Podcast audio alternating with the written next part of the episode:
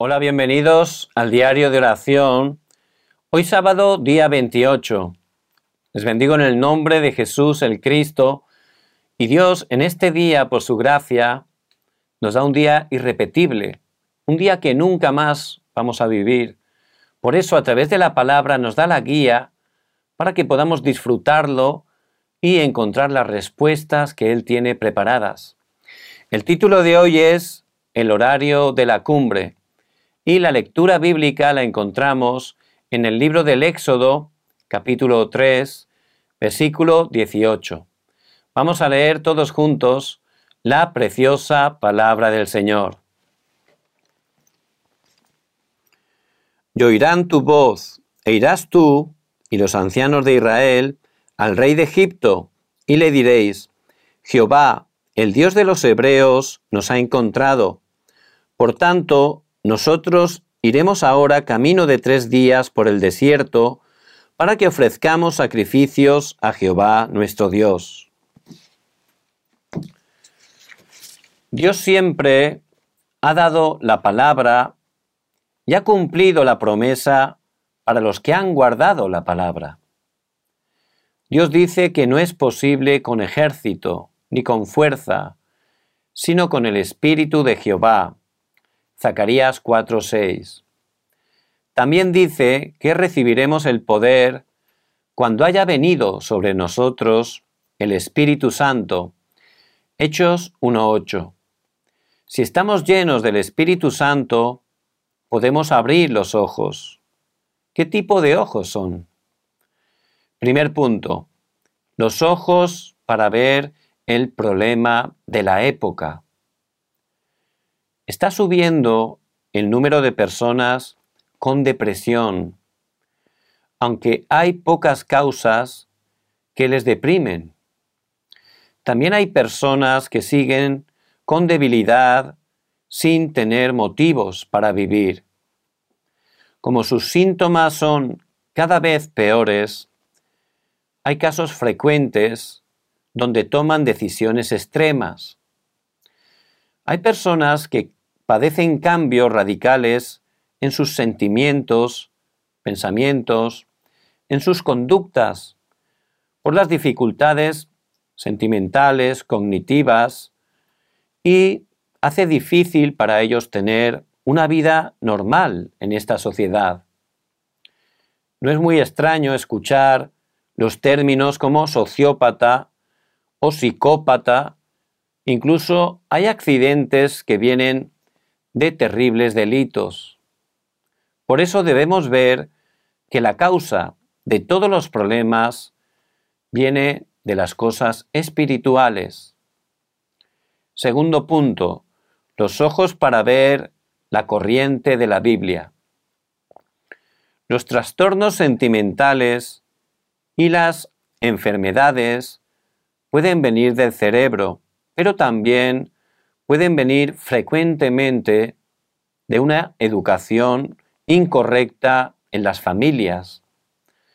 Solamente existe un único camino para cesar en ese trasfondo espiritual del linaje familiar que trae la debilidad, la pobreza, peleas y caer en muchas heridas. Solamente Jesús el Cristo puede solucionar el origen de todos los problemas en la vida. Dios nos ha llamado en esta época que es obvio que muchas personas tengan enfermedades en su corazón y mente.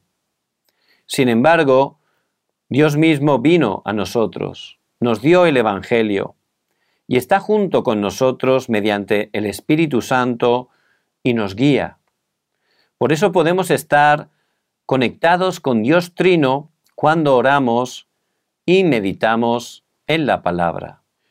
En este mundo hay muchos problemas. Si hiciéramos una lista, probablemente nos faltaría papel. Pero la palabra de Dios, que es la verdad, nos muestra que el verdadero problema es uno. Solo aparece en Génesis 3. El hombre engañado por Satanás desobedeció el pacto de Dios y cayó en el pecado original. Desde ese momento empezó a vivir en pecado, separado de Dios, empezó totalmente a ser siervo de Satanás. Y contra más se esfuerza, su estado es todavía peor. Por eso el hombre, a través de su esfuerzo, a través de la religión, las filosofías, no puede cambiar ese desastre. Su vida es un sufrimiento constante y no sabe por qué. Dios, por su gracia, nada más el hombre pecar, Él dio el pacto eterno, Jesús el Cristo, que vendría para salvarnos. Por eso su nombre es Salvación de Jehová, Jesús. Y Él cumplió esa profesión, Cristo, que es el ungido.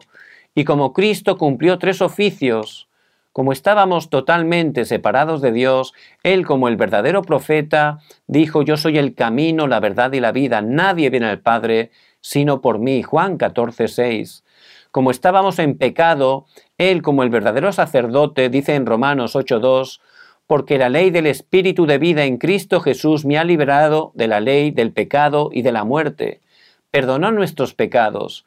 Y Él, como el verdadero Rey, vino para vencer a Satanás. Por eso en 1 de Juan 3:8 dice la palabra: para esto apareció el Hijo de Dios, para deshacer las obras del diablo. Y Jesús el Cristo, Él cumplió esa obra. Por eso en Juan 19:30 dice: consumado es. Él murió, pero al tercer día resucitó, y es la evidencia de que Él en verdad venció a Satanás, al pecado y a la muerte. Y por su gracia, cuando ponemos nuestra fe en Él, lo recibimos en nuestras vidas, en ese momento nos convertimos en hijos de Dios, a través de la fe. Porque el Evangelio es un regalo, solo hay que recibirlo a través de la fe. En ese momento cambia nuestra identidad, nuestra autoridad. Y ese es el mensaje que tenemos que compartir, porque este mundo está sufriendo y la palabra, que es la verdad, nos muestra que cada vez va a ser peor. Por eso en este día, que podamos estar orando para recibir esa cumbre espiritual, para ser llenos del Espíritu Santo y ser testigos, que podamos proclamar con poder que Jesús es el Cristo. Vamos a orar. Padre, muchas gracias por este Evangelio tan precioso que nos has dado solo por tu gracia.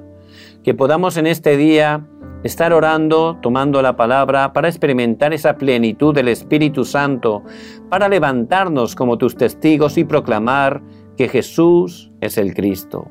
Oramos en el nombre de Jesucristo. Amén.